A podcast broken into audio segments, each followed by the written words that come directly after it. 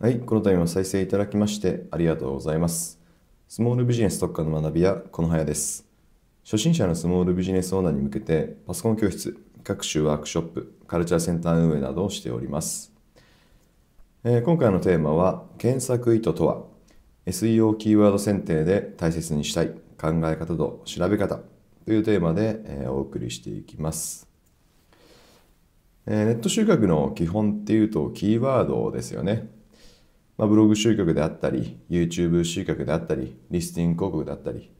まあ、こういったものっていうのは全てあのキーワードが、えベースになっているということですね。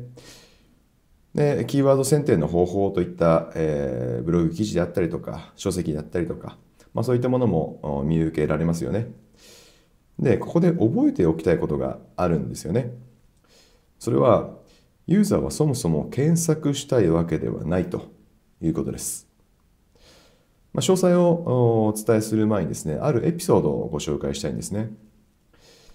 えー数年前の話なんですけれども、えーと小学生の頃の友人から、えー私宛に久しぶりに、えー LINE メッセージが届いたんですね。まあ、どういったメッセージだったかっていうと、まあ、今日何時に仕事終わるっていうふうなメッセージだったんですね。でそれに対して私の方で、えー夜の7時くらいかなというふうに返信すると、まあ、友人の方は、そっかというふうな返信があったわけですよ。まあ、気になりますよね。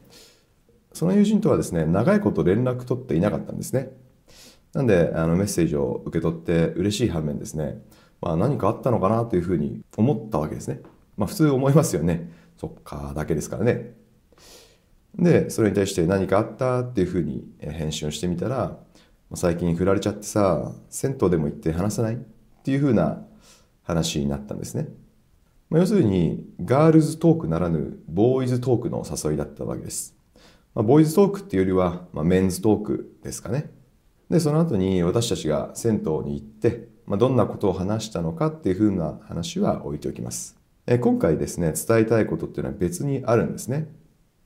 まそれは友人は単純に私の就業時間を知りたかったわけではないということです。ま友人からの最初の質問は、今日何時に仕事終わるっていうふうな質問でした。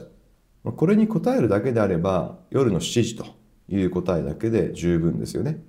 ただ、友人が本当に知りたかったのはそうじゃないですよね。何時に仕事が終わるかではないと。今日銭湯に行けるかどうか。そして、振られた話を聞いてくれるかどうかと。ま、これを知りたかったわけですよね。で、この質問に答えるためには、夜の7時という答えだけでは不十分になります。で、転換点となったのは、何かあったっていうふうな質問ですよね。この質問をしたことで、まあ友人が振られたことと銭湯に行きたいと、まあ、そういった思いを聞くことができたわけです。まあ、つまり質問の裏に隠された、まあ、友人の意図っていうことを知ることができたわけですよね。まあ何の変哲もない普通のコミュニケーションです。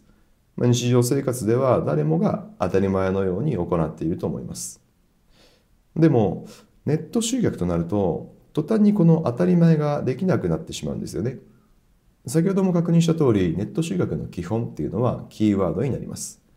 ブログ集客、YouTube 集客、リスティング広告、いずれもキーワードがベースになっています。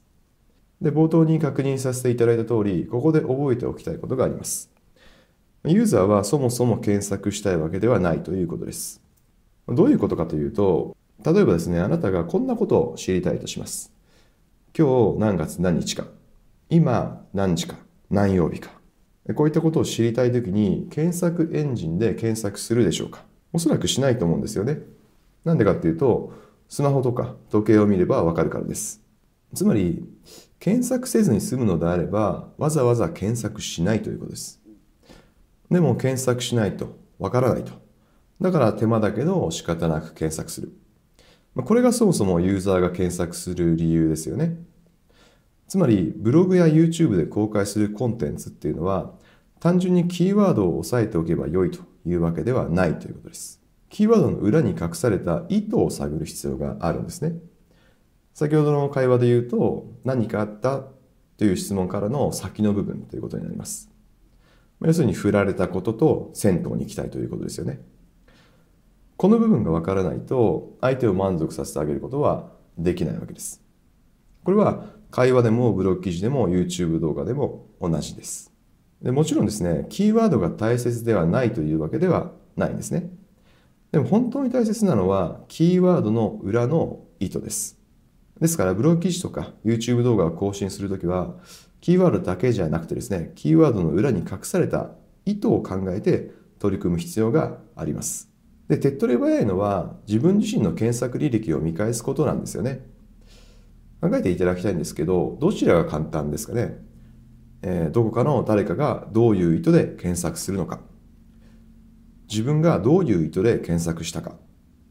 まあ、これは明らかに自分がどういう意図で検索したかの方が分かりやすい、簡単ですよね。キーワード選定をする際はツールを使って選定するのも悪くないんですけれども、検索意図とかそういったことを考えるとですね、自分の検索履歴から拾っていくこと、こちらもですね、お勧めします。ということで今回は検索意図とは、SEO キーワード選定で大切にしたい考え方と調べ方というテーマでお送りさせていただきました。